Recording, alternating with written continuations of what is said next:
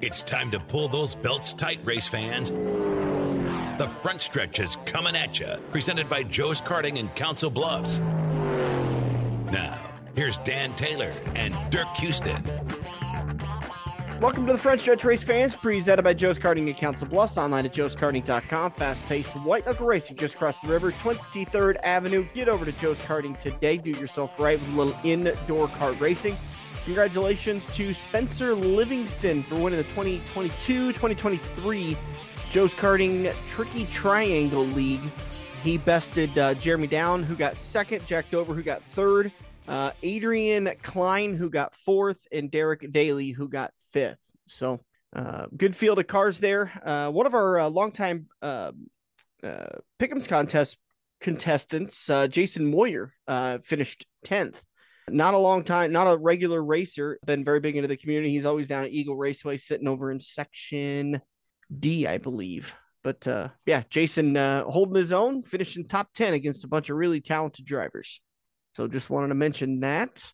Uh, Daytona Maybe 500. word for- Maybe a good word for any potential car owners. Yeah. uh, Daytona 500 uh, Cup Series qualifying is Wednesday night at 7 o'clock on FS1. Thursday, they're going to have truck practice and the duels. The duels will start at 6 o'clock. By the way, this is all on FS1 until Sunday's Cup Series race. Friday, they have truck series qualifying, Xfinity, Xfinity Series practice, Cup practice, and then the truck series race. Cup practice will be at about 4:30 in the afternoon. Truck series race will start at about 6:30. Saturday they'll have the final cup practice, Xfinity series qualifying, ARCA race at 12:30, and then Xfinity series race at about four o'clock. And then Sunday you get your Daytona 500. That is going to be on the main Fox channel, and that will start. Coverage will probably start sometime around noon 30, I would bet, because the race starts at about 1:30 Central Time. Yeah, I was going to say Daytona. They always have a lot of extra pre-race stuff. Coming up this Sunday, we talked about the Daytona 500. There's also the Daytona 500 party. If you're not some cool, awesome person like Lori Kroger, uh, and you're in the area and you want to come down and hang out at Quaker Steak and Lube, we did get confirmation. All you can eat wings will be going on Sunday afternoon at Quaker Steak and Lube, only in the Brickyard. You can't sit anywhere else in the restaurant and get the all you can eat wings. Got to come down to the Brickyard and enjoy that with the front stretch.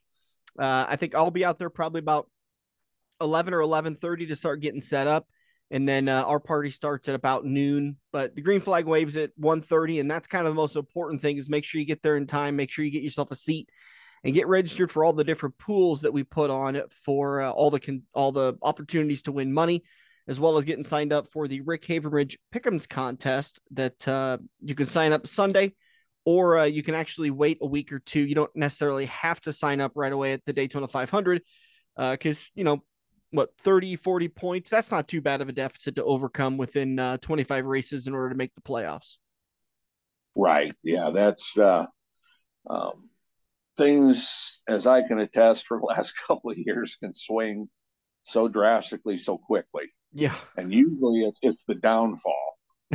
You know? Yeah, you, you're into race 16 17 you're like this is looking good i think i'm going to make the playoffs by the end of that 26th race you're like well that escalated quickly Yeah, I mean, just one or two bad races, you know, and you're collecting two or three points, and the people that were just below you, you know, have a 50 point race or something, and bam, Mhm. you know, and it can be somebody that's six, seven spots behind you having a big day and just flies right by you. So, Yep. one of the news stories I wanted to cover was the last one I think we hit last during last week's show was the uh, gun arrest for Kyle Busch and uh, what all that happens. I I kind of breezed over the article as as we were doing the show, so I didn't really read through it very thoroughly and kind of understand the situation. But after reading it and watching a couple of YouTube videos, I think I understand a little bit better now.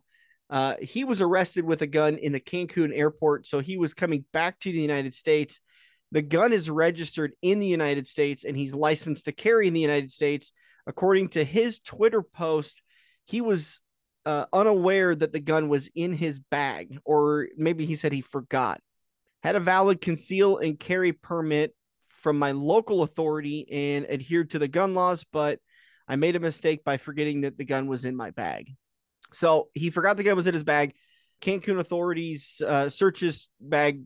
They found the gun. They arrested him. He cooperated with everybody. And I read in another article that, you know, we talked about it. He could sentence, uh, he could be facing up to three and a half years in prison. Apparently, Mexico has, or Cancun has some sort of law on the books that basically translates a year in prison to a certain dollar amount. And my understanding is that that dollar amount is up to the judge. And they're just waiting to figure out how much the judge is basically going to fine him to stay out of prison. Uh, Kyle Busch is not going to be spending any time in prison. Uh, we well, kind of talked about that, that there was a very slim chance that he was, he would, because the United States probably would intervene and, and fix it, but they're just going to penalize him, you know, sixty, eighty thousand dollars. He'll pay it, and that'll be that. Well, it's like I said when when we first started talking about this a week ago, the unregistered part that was in the original article mm-hmm. was the part that really threw me. You know, that was, but it was just not registered in Mexico. Right. Yeah, I was kind of curious about the same thing. If I think you mentioned it, said that he he I think he had this gun for like six months or something like that. I remember seeing something like that, or maybe you mentioned it after the um, Minnesota the uh, the Mall of America shooting that, that him and his family were involved in. Uh, well, not really involved. There was a shooting. They were at the mall. The mall was evacuated, and he him and his family got out safely. But maybe that's when he got the gun. But yeah, it was registered in the United States and with local authorities, just not in Cancun. Right. And the article that I read that talked about, I'm trying to remember what the term they used about the uh, paying the fine in lieu of the jail time. I mean, it's not that he could face three and a half years in prison. That's what he was sentenced to. I know it could face. I mean, mm. uh, but they had uh, uh, they used a goofy term basically for buying your way out of your your prison sentence. And the article I read um, said it, the maximum the fine can be was like a thousand pesos uh, a day or something like that. Uh, it worked out to about it was like sixty seven, sixty eight thousand dollars yeah. U.S. dollars to buy his three years out, three and a half years. But yeah, I mean, he was sentenced and everything else. Now, even since he got out of Mexico and you know, I mean, everything seems to be copacetic. If I was him, I would not be planning to go to Mexico anytime for the rest of my life. yeah, there's plenty of other countries you can visit. I... Well, and there's also plenty of reasons why they could figure out to detain him the next time for another sixty-seven or seventy yeah. million dollars, thousand yeah, dollars, a little bit of a shakedown. Yeah, exactly. So that's the Kyle Busch deal. Uh, still kind of weird. I mean, he's, I don't know. I mean, I've, I've been to Cancun. I I've felt safe, but then again, he's a celebrity. He wanted to carry a gun, and he must have gotten into the country just fine with the gun. But uh, then they got suspicious as he was leaving the country. I thought maybe I heard something. He got a tip. They were the National Guard was alerted or something like that. They searched his bags and they found the firearm. It was unlicensed in Cancun. That's that. And yeah, once again, it's I, I don't like the people that are saying, well, he's just a rich guy, so he's going to get off. Um, I mean, if I had to, I could raise sixty thousand dollars to get out of three and a half years in prison, and I'm not a rich guy. I mean, there's loans out there that I could take out and and pay off. Uh, but this is kind of one of those deals where the Mexican government will take your money in in lieu of you sitting in jail instead. Yeah, I mean, it's uh, you know the fact that he you know probably found that in the washing machine you know, after doing laundry, the sixty-seven thousand I'm referring to is is something you know that that probably didn't hurt him any. Yeah. Um, but uh, I'm you know I I don't know I wasn't there, but I'm going to speculate he was in a private jet. Yep. So getting the gun into Mexico, um, all he would have to do is walk, get on the plane with it here. They wouldn't have searched him or anything when he got there. Well, I, would they have though? Because well i guess they don't really search you when you when you leave like every time i've flown into mexico yeah they don't they don't search me. I don't go through security. I just i guess i go through customs.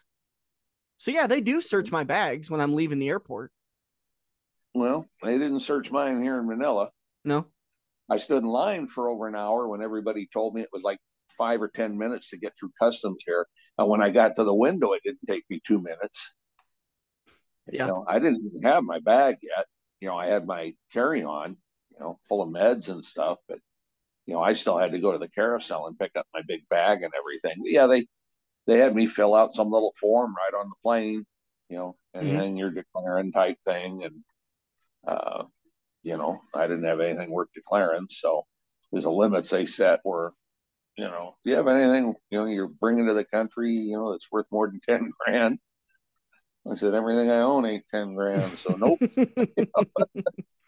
but, and, uh, and by the way, if you guys are wondering if, if uh, Kyle Busch could be facing any kind of penalty or fine from NASCAR, uh, according to Bob Pockrass, who tweeted out NASCAR's policy is drivers and team members must make the sanctioning body aware of any arrest with arrest within 72 hours or prior to the next event if it is sooner.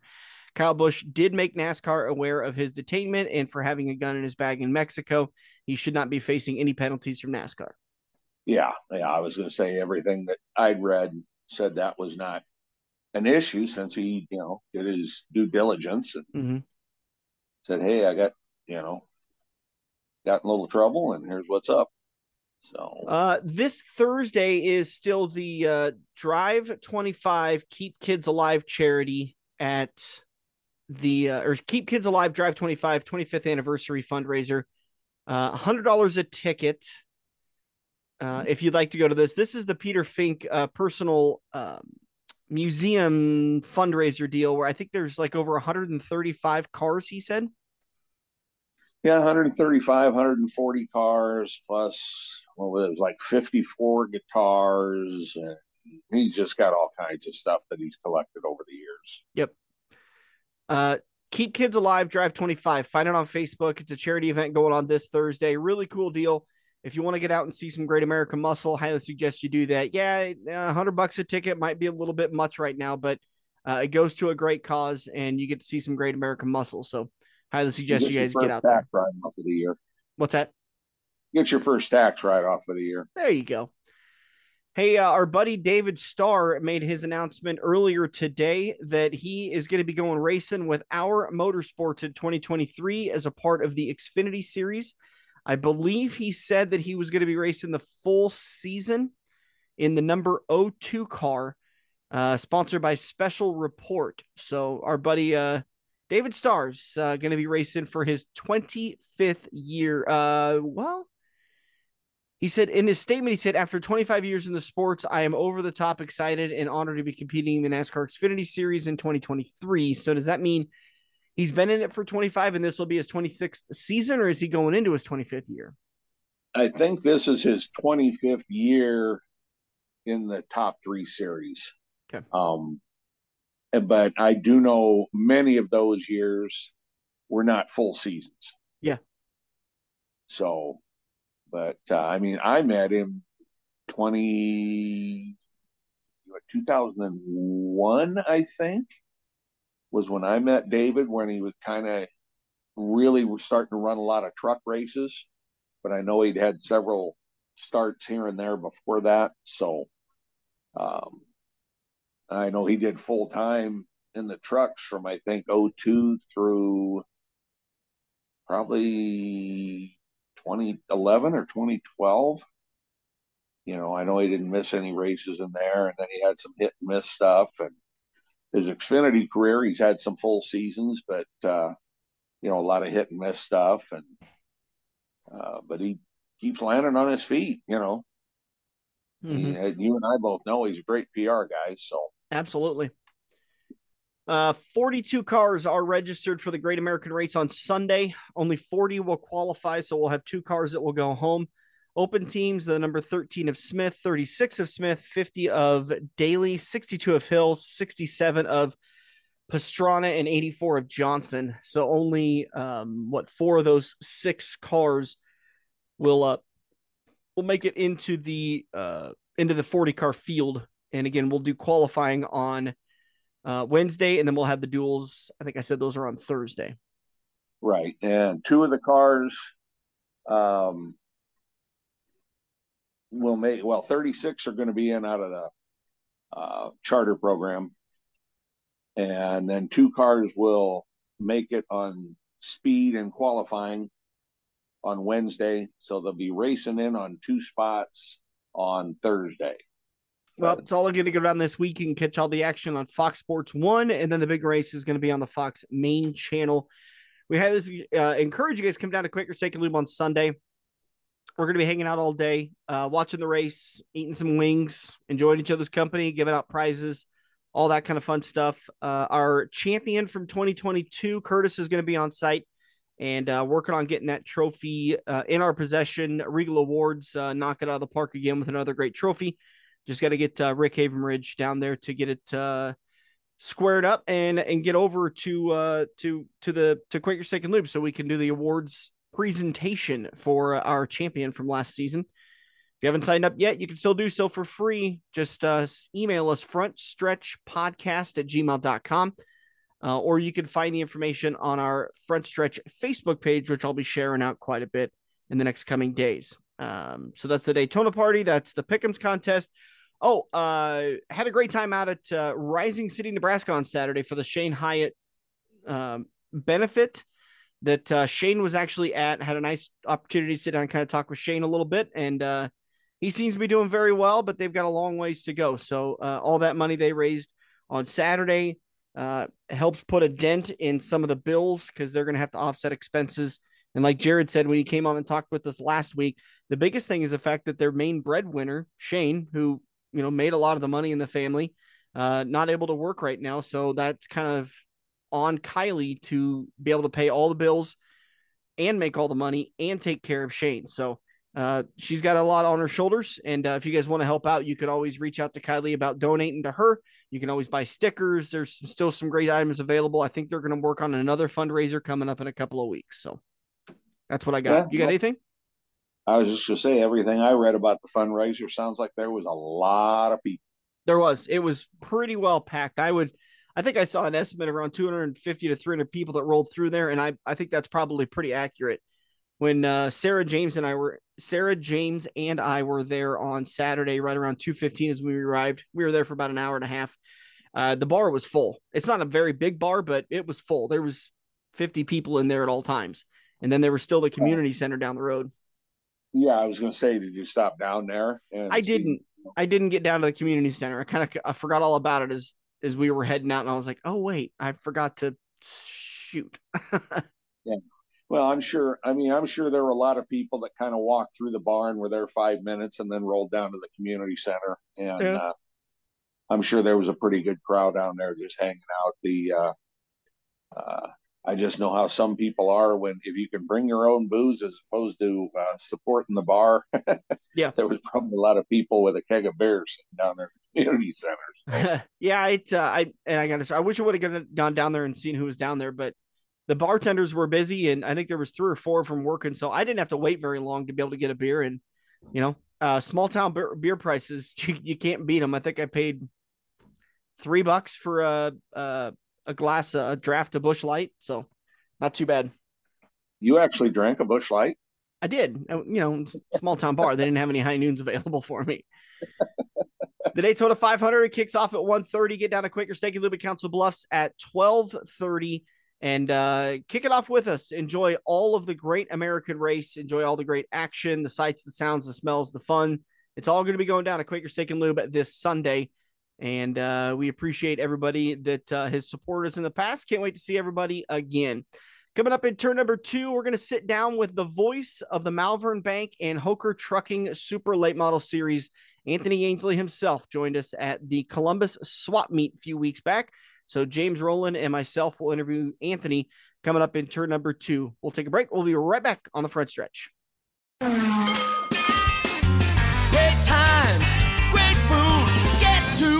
Quaker Steak and Lube. Quaker Steak and Lube in Council Bluffs continues to offer the best wings, burgers, and steaks seven days a week, along with great daily specials. Mondays are Kids Night, where kids eat for just 99 cents with the purchase of an adult entree. Tuesdays is All You Can Eat Wings Night for just $17. Enjoy a half rack of baby back ribs for just $13.50 on Wednesdays, and you choose on Thursdays for just $12. You can pick between 15 fried shrimp, a pickup cheeseburger, 15 breaded wings, or 6 boneless wings. Check out Quaker Steak and Lube in Council Bluffs on Facebook for all their daily specials. Get to Quaker Steak and Lube. Hey, look at that. You're sitting on your couch playing Halo, Madden, or NASCAR while your friends are at Joe's Karting. Each lap is an adrenaline filled, heart pumping, white knuckle experience that you can only get at the Metro's largest indoor karting track. Eco friendly Honda engines rip you around the professionally designed road course at breakneck speeds. Can you reach the 14 second lap bracket? There's only one way to find out. Put the controller down and get to Joe's Karting, 23rd Avenue in Council Bluffs next to Quaker Steak and Lube. We're hooked up in turn two and still showing the green flag on the front stretch. Welcome back to the front stretch, rolling into turn number two. I'm just going to warn everybody that is listening at the Racers Swap Meet and through our podcast.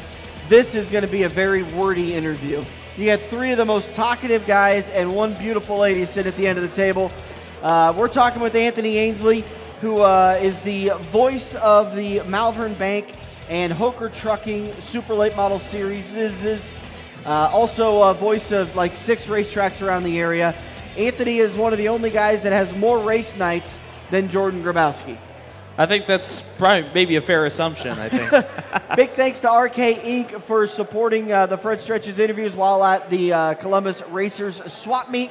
If you're looking for a wrap guy, somebody that can get a turnaround very, very quickly, Ryan is uh, kind of doing this cooperative with Demon Decals. Ryan uh, does the designs, and then uh, Damon will allow him to print on the machines. But Ryan worked with Damon for a very long time. And something I thought was really cool, and we probably got to get Ryan on the show to talk a little bit more about it. But Damon actually said, It's time. You need to open up your own business, you need to spread your wings and fly. And Damon is giving Ryan all of the support he needs to get up off of his on get up on his feet and get the business going. So, if you're looking for a logo design, you're looking for a wrap for your car, you're looking for a wrap for your trailer, whatever you need, give RK Inc. a call today. Ryan Cup will take great care of you. And of course, big thanks to Quaker Steak and Lube Council Bluffs, the official watering hole of the front stretch. The three of us, James, Anthony, uh, Dirk will be back by then. February 19th, we're going to get set for the Daytona 500, and we're going to watch the Great American Race and the kickoff to the 2023 NASCAR Cup Series schedule. Always do appreciate seeing you down there, Anthony. And uh, James talked about it in the last interview last weekend, and we'll, we'll, we'll do it again. We're, we're definitely going to lean on Chris and everybody at Quaker Steak and Lube to get us that all you can eat wings special. I'd be behind that too. I might a, even uh, try one of those eat the heat wings. Oh, really? would you? I'd, I'd, give one a try. Just I, one? I mean, I'd do the whole challenge. Uh, if, if you can get up to 15 grand to the Alzheimer's Association, I'll jump in. I was gonna say, I know Jordan, Jordan kind of powered through it when we were there His, last last year. He was I, a machine. I was I, I, was a little disappointed in myself that I was shocked that that was his method because he's a race car driver, so he just he attacked those wings like a competitive eater. Yep, he got send. it done. I was like two wings in, and he put his gloves, took his gloves off, and he's he was all done. And I, I think he disappeared in the bathroom for a little bit after that. But, he did. Uh, he did not. No, he did. He he said it. He came back out later and he's like, I threw up. He ended up throwing up the whole thing. Ah. I yeah. was I was in well, there getting rid of a beer. I was gonna say, does it count if that happens? Or? I let it slide. I was gonna say, uh, apparently, so did he. He yeah. Oh, out he both ends. He passed my tech inspection. I let it go. okay. I think it was it was digesting long enough. It was about ten or fifteen minutes afterwards. The heat had happened. Yeah, just enough to pass tech and then remove the weights. I mm-hmm. guess. Absolutely. We're talking with Anthony Ainsley about the Malvern Bank and Hoker Trucking Super Late Model Series. I remember when this thing was invented and and Joe said, you know, the goal is to keep it within 200 miles of I-80 Speedway as, as the racetracks, as the series home track, and that was kind of one of the focal points was not too many races and not too far away. Keep the travel to reined mi- in a little kind bit, kind of to a minimum. Uh, this thing is beginning to grow a little bit larger than than I think they expected it to years ago when it started. Absolutely. I mean, it's it's been a a big uh, honor of mine to be a, a, part of that expansion. You know, with the uh, a couple years ago when the uh, when the Deery brothers eventually ended, and uh, that eventually became the Holland with Hoker Trucking East Series. Um, it's definitely expanded the horizons of all these late model drivers, and think uh, late model racing was kind of kind of in a questionable spot there uh, near the end of the 2010s. You know, like I said, with the IMCA Deery Brothers Series coming to a close, and uh, not too many racetracks running IMCA late models weekly with all the different rule packages. So fortunately, uh, Joe was able to uh, provide a good sanctuary for all those late model drivers, and, and look what it's become. We've yeah. uh, put together some amazing races. We've got some marquee events uh, on the year, so like. Um, some big races uh, like the Yankee Dirt Track Classic over in Farley, uh, the Dale DeFrance Memorial at Marshalltown, the Denny Osborne Memorial over in Independence. All those big races for Central and Eastern Iowa drivers, those are now under the uh, Hoker Trucking and Malvern Bank banners. So it's been it's been quite a it's been amazing to watch uh, this series grow and expand and kind of kind of been a, a, successor to the Deery brothers as well as the old uh, NASCAR Busch All Star Tour back in the day. You kind of touched on a point there of um, they have helped create a sanctuary. I, do remember a conversation several years ago with a couple of people talking about the late models in uh, in Iowa, and and it's it, it, there's no question about it. They struggle. It, it's uh, for a super late model. There's uh, great late models for your IMCA classes, but to have that super late model class, that big engine, that roar, that horsepower, it's been difficult to get guys to step up to that class. And I remember a conversation with one guy said that as we were going into March of I want to say it was like the 2013 or 2014 season there was only 200 registered super late models for IMCA in the Midwest. In the states of Iowa, Nebraska, Kansas, and Missouri, there was only 200. And when you've got that big of an area, that's not a lot. Yeah, and especially with the with the amount of tracks you can hit.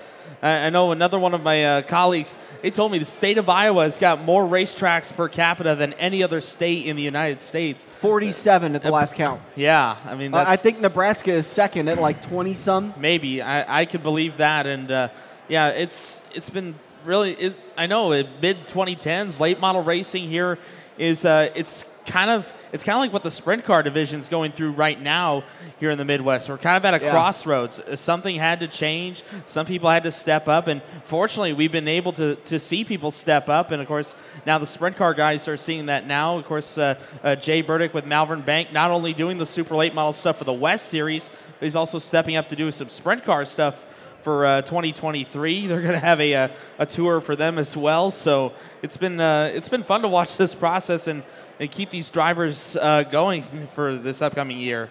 It's been fun to watch. Obviously, you and I have a very close connection with the Kosiski family, with working with them so much over the last couple of years. For sure. Um, that that it's easy when we talk about this to kind of dismiss us as as homers or or just too close to the family to have an objective opinion, but what Joe, Steve, and Lisa are doing is is actually very simple.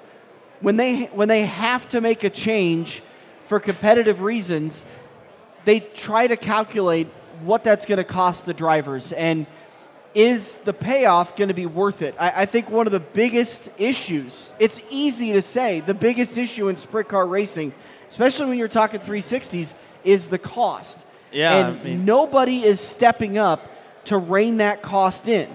They're allowing the big teams to maintain that high dollar cost of being competitive because the big teams can afford to pay it. So they're the ones in victory lane. They're the ones drawing the crowds.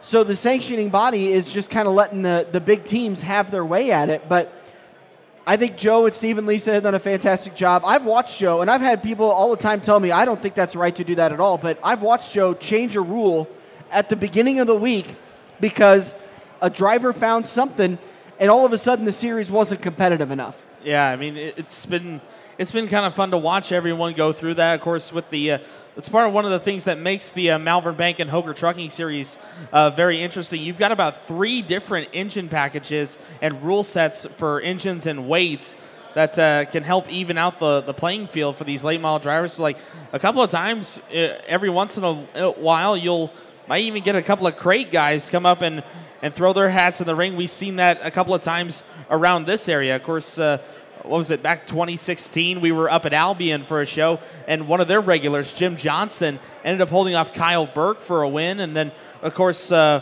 when we go up to off-road in norfolk the weekly guys there are very competitive. I, I remember chad jensen who's now one of the main crew members on tad pospisil's team. Chad took his uh, his weekly racer car drove it to a third place run in the main event during a malvern banks show at off-road. And you know chase osborne's done the same. Uh, robert osborne's done well. Nelson volbrecht has done well. Those are all weekly competitors around this neck of the woods. And they're they're taking it to the to the weekly drivers on the slmr schedule You've got guys like Tad Pospisil and Kyle Berck and Jesse Sobbing, who's this year's uh, West champion, and, and Justin Kay. And I mean, some incredibly talented drivers that it would be easy for me as a weekly guy to say, I, I, I can't compete against those guys.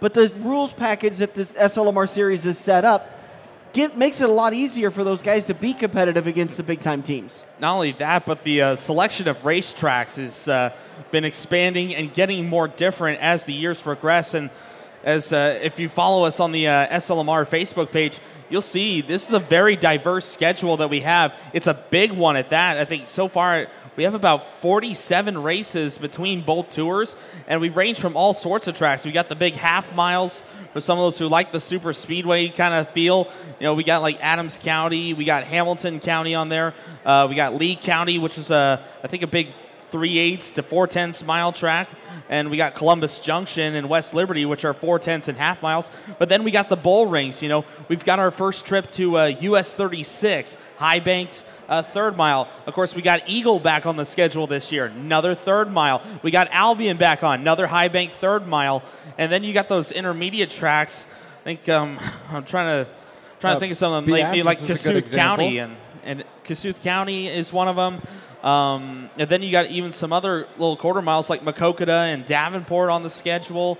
It's it's quite a, a device a devi- uh, diverse schedule that we've got this year. it's a schedule that really, w- when you're the champion of that season, you really had to work at it. Yes, I mean, sure. it- it's it's one thing to be a track champion at a racetrack for a weekly racing because you find a setup, you stick with it. You make a couple of tweaks because it was a little hotter this week and the track's a little drier, or it was a little wetter this week so the track's got some moisture in it.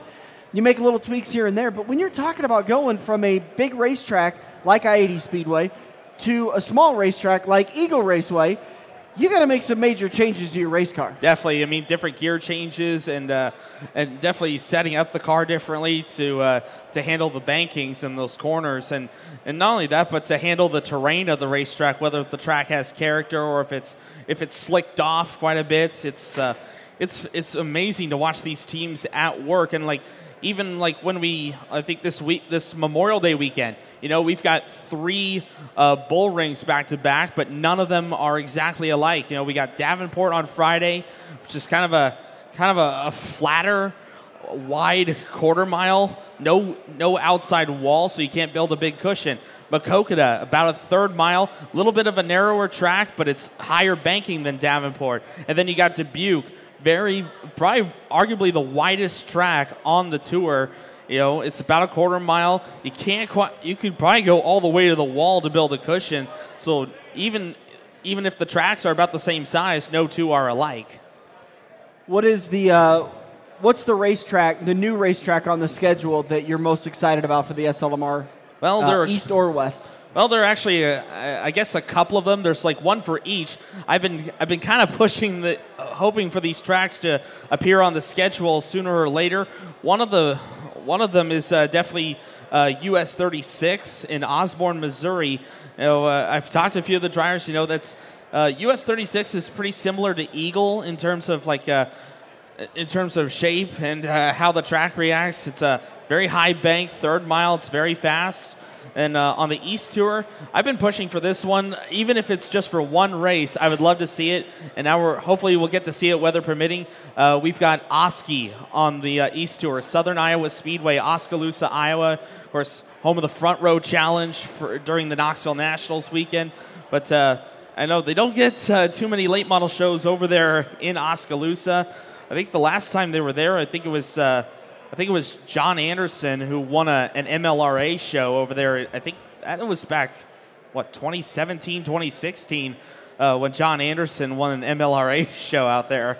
Well, James, unfortunately, we have to wrap this interview up. He didn't say Eagle Raceway, so we're done.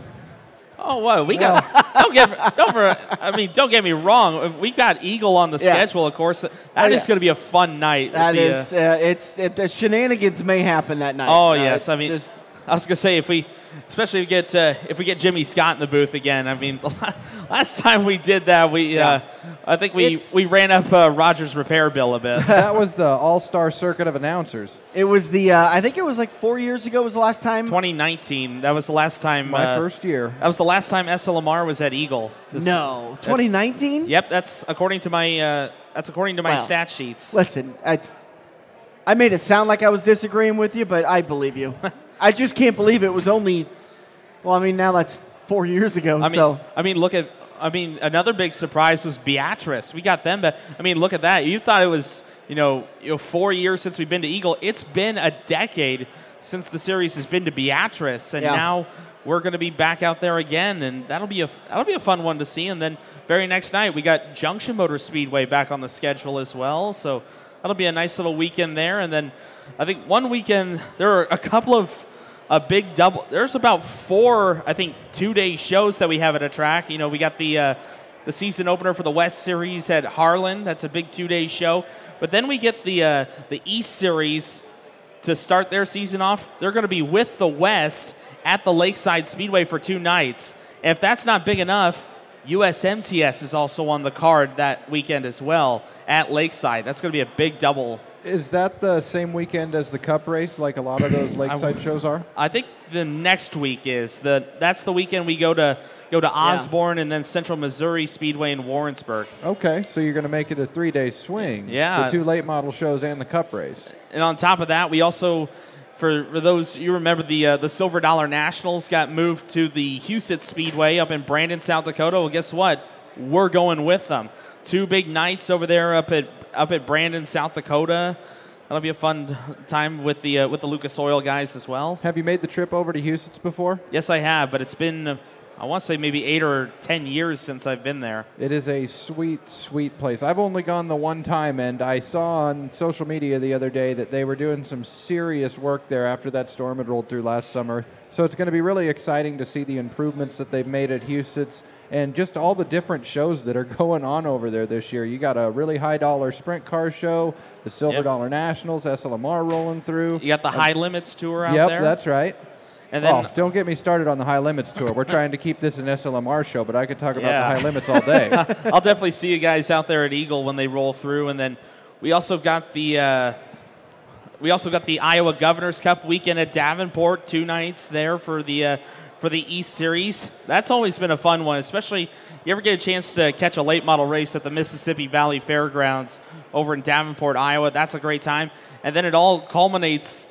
Um, the final weekend is a two-day show up at the Mason City Motor Speedway, Mason City, Iowa. I know uh, Todd Staley and a lot of great guys up there have been putting a lot of work into that Mason City Motor Speedway. It's become a, a big racing destination. Of course, they've got the uh, USMTS 25th anniversary weekend up there.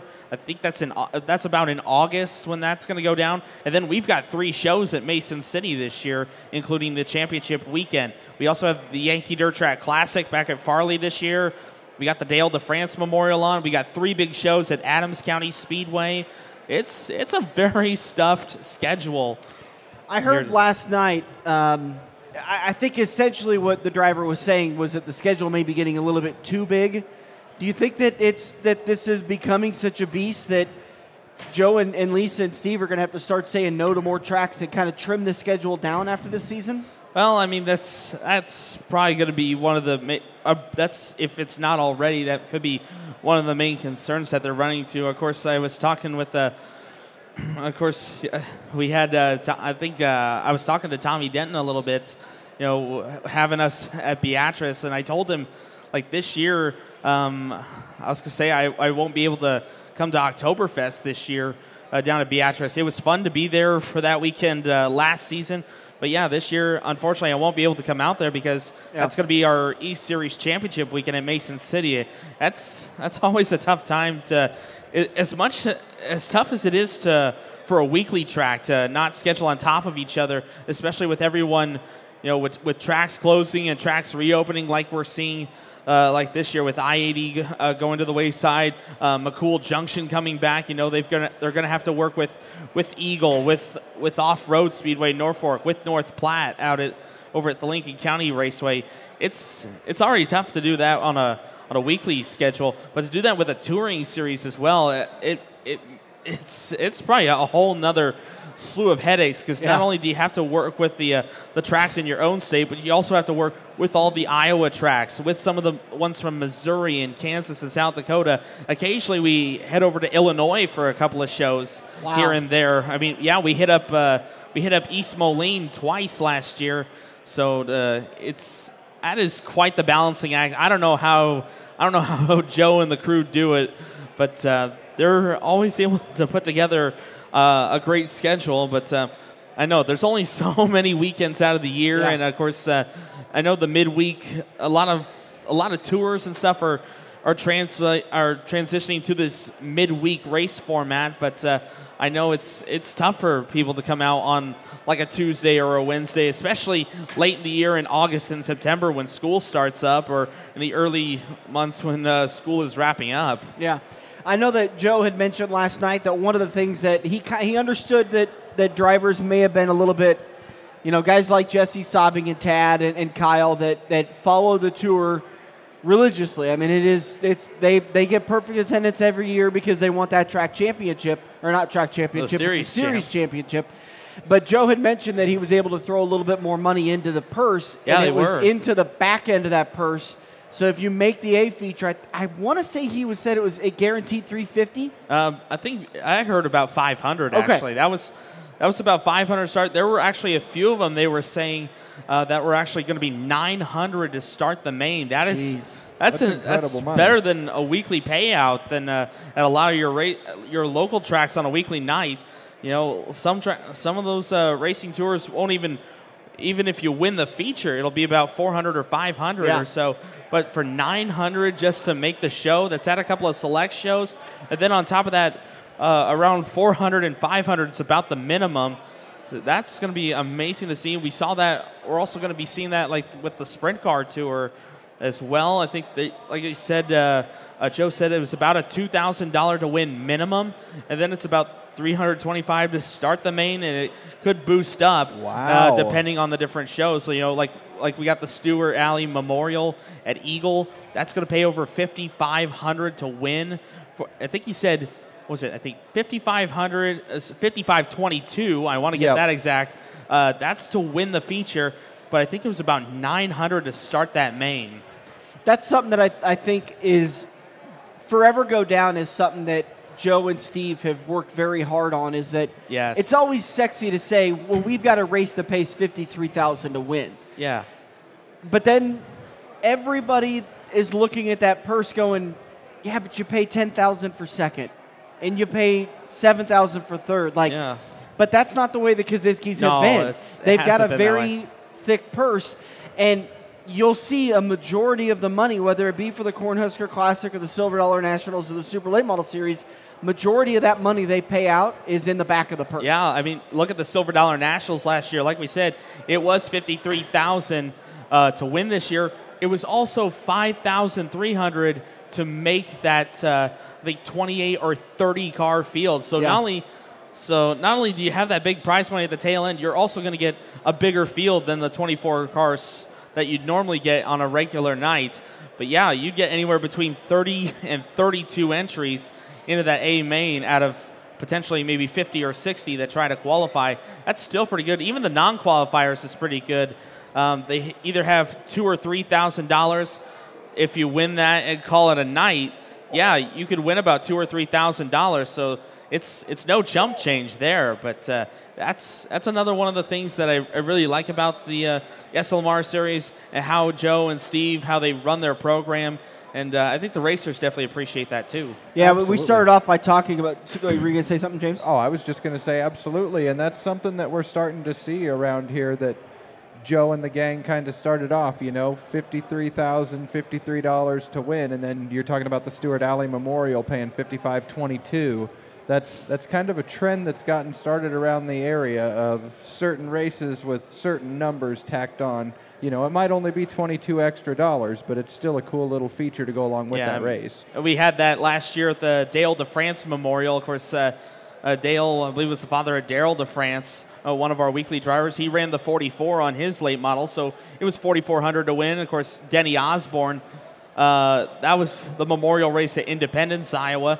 Of course, that was one of the better paying races of the year, 7,200 to win. Uh, for that main event, so yeah, that's another one of the cool uh, trending marks that you could have on a on a big Yeah. race like that. and, and just one of those signature things. I'm sure it happened in the past, but it's just one of those signature things that the Kosiskis will go down for. Making rule changes that stayed competitive but didn't cost a lot of money. Uh, having a well-funded purse to pay well for tenth on back, and then and then also just doing what they can to help out the racers.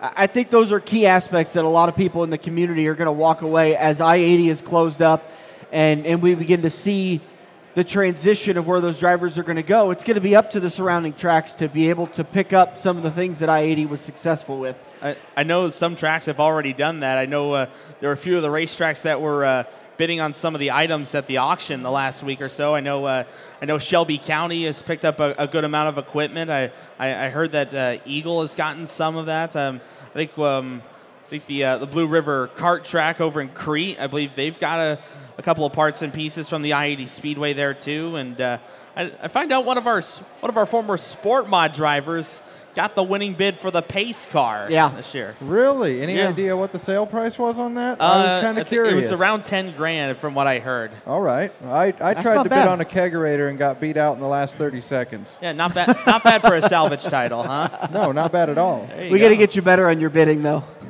you got distracted with work, didn't you? I did get distracted with I was work. distracted. Oh. I was dis- distracted trying to win that Mega Millions. Yeah. We're talking with Anthony Ainsley, the voice of the Malvern Bank West and Hoker Trucking East Super Late Model Series. Like you talked about, your schedule starts off at Shelby County Speedway April 7th and 8th. Uh, for the West Series, the East and West meet up. The East kicks off their season at May 5th and 6th at Lakeside Speedway for the Kansas Speedway Race Weekend. It's hot and heavy from there on out, and uh, I hope uh, I- I don't ha- get to see you as much as I did at Eagle this year because you got rained out Well, at least eight or ten times, and that, you you that just was in the first four weeks. you yeah. would just show up and and you'd just be like, "Well, going to Eagle." Anthony, I might have a new line for you. oh, jeez. When What? you get the East and West together, you can have two worlds collide on the tires that are wide.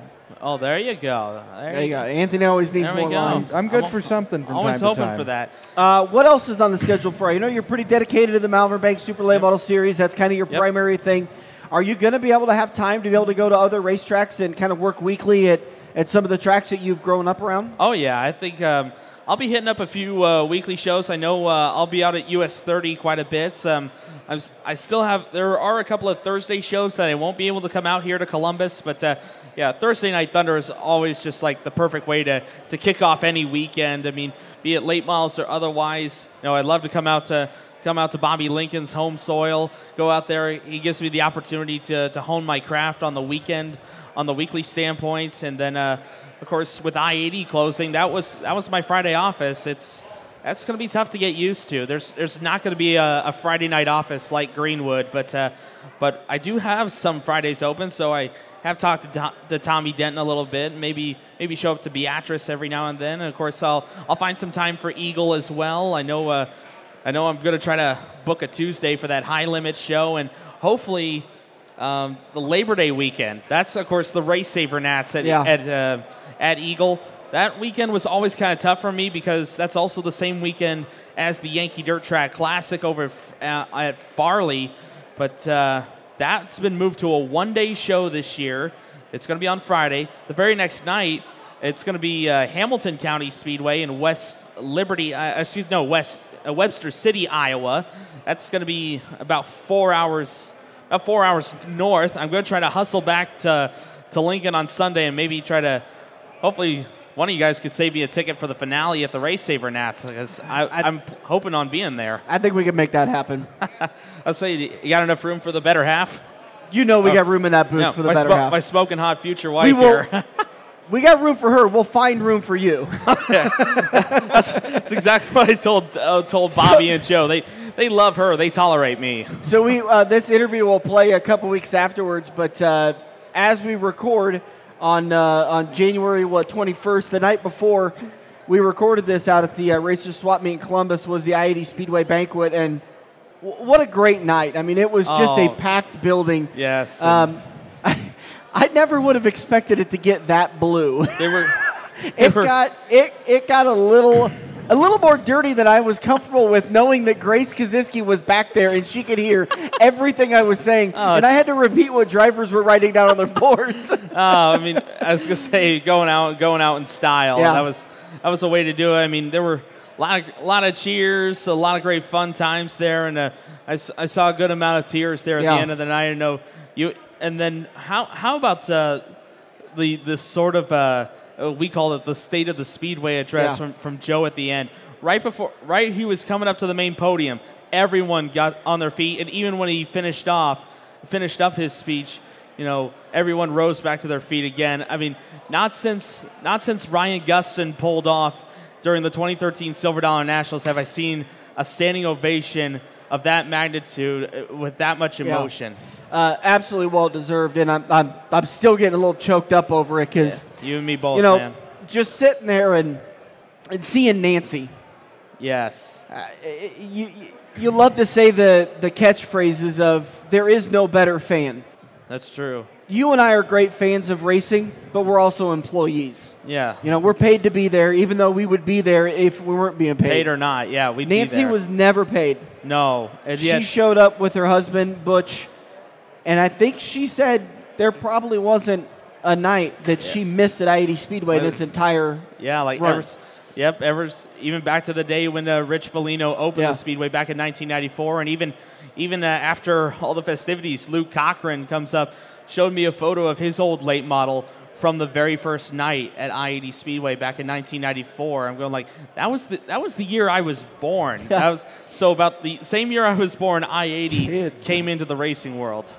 Yeah, and it's uh, it's tough to see that it's uh, it's going away, or that it's gone. I mean, it's it's not going away. It's land sold, equipment's been auctioned off. It's it's uh, it's just a matter of uh, dotting the T's and crossing the I's. But um, it, it absolutely what happened, what, what what was done with Joe last night at the I-80 Speedway banquet, the standing ovation that not only happened, but it went for a long time. Oh, and it, Uh, it was it wasn't just for him. It was you know, Exactly. for Steve, for Lisa, for for Bob and Grace. Just Yeah. everyone who poured in their time and efforts into that racetrack and made it uh, the the speedway that it has become. And it, it'll I would say it was an it was just the successor to Sunset Speedway. I think it was every part of that and more Yeah. that I could that I, I would think. The good news is we've still got Eagle Raceway within the Omaha Yes. Lincoln area.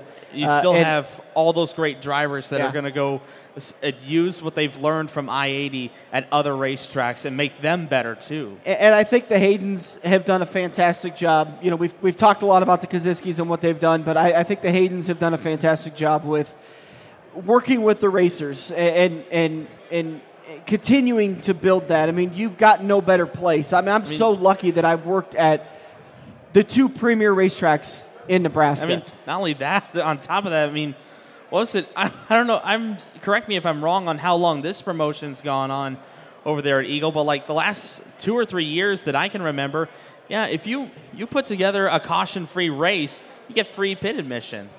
Isn't that right? You get like free, Uh, sorry? like whatever class puts in a, a caution-free feature, Yeah. they get in they get in free at the pit gate Oh, the yeah, very next week. it's I- been a long time that they, they've had that going, uh, uh, and, and it happens quite frequently. I know. I mean, that's that was one of the cool things I've Yeah. seen. It, it's a nice little deal, and I, I think it helps with a lot of the drivers that when they're sitting there thinking, I'll bring out the caution so I can tag the back of the That- field and maybe pick that- up a couple of spots, or I can get in free next week. Let's go. I don't know. Do I get in free for the Race Saver Nationals if I take a roller coaster ride on the tow truck? I, I, I guess I got in free anyways, but that, that was really really fun. until my knee hit the boom. Yeah, that had to have hurt. Yeah, other All than right. that, it was great. I knew this was going to be a lengthy conversation. We could go on talking for a lot longer. Uh, oh, is there anything you guys want to talk about? I mean, why not? This is a great conversation. I mean, know. it's- Let's talk about the personal life. Uh, we we we talked a little Yeah, bit about getting it. married. That that you popped the question at the Silver Dollar Yes, Nationals. I, I made sure to thank Joe and Lisa for helping me out on that. And uh, uh, according to my better half, that that got rid of her fear of public speaking. we, I think we had a near sold out crowd on that on a Wednesday show at I eighty when we got to do that. well, and all she had to do was say yes or no. Luckily, she went with Yeah. yes. yes, I was very lucky on that end, and I was even luckier that she's been willing to come with me on tour. She's Yeah. been going to a lot of different racetracks. I know, I know somewhere out there in Davenport, Iowa, the last year or so, Shane Davis has been pestering me like, "When are you going to marry this woman?" I'm going like, "She's willing to come with me, so I'm thinking it'll be soon." She is. I mean, she's with you. If it's and, and I mean, she's got to be one of the favorite kids now. I mean, she's with your mom and dad everywhere you guys go. Yeah, I mean- and it's. The, I always see it like the first question I ask you is, "How you doing?" But where's Lydia at? If she's not with you, because it's just not right. I, I know Joe Kosiski asked that. Bobby Lincoln asked that all the time. They're going like, you know, make sure to bring the better half. I mean, Yeah. he made sure of that at the Dawson County banquet, and uh, I know a lot of the other announcers are starting to think that as well. I mean, like I said, they love her, they tolerate me. That's, Right. that's kind of how it's becoming. That's one of those things that I've always kind of admired about you. Is it's always been a family affair for you guys rolling up and down the road in the in the old Dodge family truckster. Not only that, but uh, apparently uh, Dan uh, ordered a couple of cold ones from my mom at the Eagle banquet. Oh, Yep. good. Yeah, just say you. I know my mom was telling me like, Were you you're, posing you're like, you with the empty cans just- afterwards? Yeah, I was gonna say like she can't. You just can't. You just can't go to any racing event without running into an That's Ainsley. exactly what I said. I, I walked up and I went to go order a beer and I looked right at your mom and I go, "Of course, of course you're here." Why not? Why not? All right, let's wrap her up for today. Big thanks, Anthony Ainsley, uh, Malvern Bank Super Late Model West, Hoker Trucking Super Late Model East Series. You can find them on Facebook. Make sure to follow Anthony. You do a fantastic job with the social media with the pictures and the promotion and the videos. And, and again, huge thank you for doing all of those videos. You helped drive some big numbers for the front stretch. Someday I'll be able to pay you back. well, I was gonna say. I mean, I, I, guess uh, around uh, garlic cheese curds at Eagle wouldn't hurt. Deal. There you go. I mean, I'll I, throw t- in I some told Ro- I told Roger that I, I, I, I kind of got addicted to those You know, cheese curds. you Those were probably could have got a steak sandwich out of me too. Maybe so, or All right. Got to or, work or on a those Hawaiian, bargaining chips. or a Hawaiian punch. I mean, believe it or not, I, I, I go to a lot of racetracks, and I think so far, still Eagle, I think is the only track I've seen that serves Hawaiian punch at their concession stand. I'm not lying. They've got it. 'cause Eagle does a fantastic job with the food. It's not just here's a burger, here's a slice of pizza, and and, and a couple of pops. I mean, there's an open grill with steak. They got all your Sandwiches, You got all they're your basic food groups Yeah, there. they're so good. Man. And those ribs. Oh, uh, the, the James, rib, and the the ribs. and the rib tips. Oh. there you go. Anthony Ainsley, voice of the Malvern Bank and Hoker Trucking Super Late Model Series. Appreciate it, buddy. Always good talking with you. Always, always a good time. All right, that's going to do it for us today. You got something, James? I was just going to try to close it out for uh, Dan Taylor. I'm James Rowland, and this has been the Front Stretch, brought got- to you by RK Inc., Quaker Steak and Lube, and Joe's Karting. We all have that coworker that runs their mouth off at how great they are. They shot a 5 under par, 95 mile an hour fastball, bench press 375, brah. Wouldn't you love to shut them up by schooling them at Joe's Karting? Council Bluffs premier indoor karting track, professionally designed so each corner is your opportunity to embarrass your coworker. Call Buddy for your next company outing at 712-256-5278. Joe's Karting, white knuckle racing just across the river on 23rd Avenue next to AMC 17. Hey guys, Dan Taylor with Tailored Computers and Repair. This time I'm talking laptop screen replacement. We've all made the mistake of dropping our laptop. Maybe one of our animals stepped on it. Maybe we set something heavy on top of it and we just didn't realize it was too heavy. And you go to turn that laptop screen on, there's a giant crack across it. That doesn't mean your laptop is completely worthless. In just a couple of days of turnaround, I can easily get your laptop screen replaced, and usually it's for a pretty reasonable price. Don't think your laptop is completely wasted just because you have a broken screen on it. Give me a call today, 402 659 5641, or shoot me an email, tailoredcomputersandrepair at gmail.com. I'd be glad to give you an estimate on how much it's going to cost to replace your laptop screen.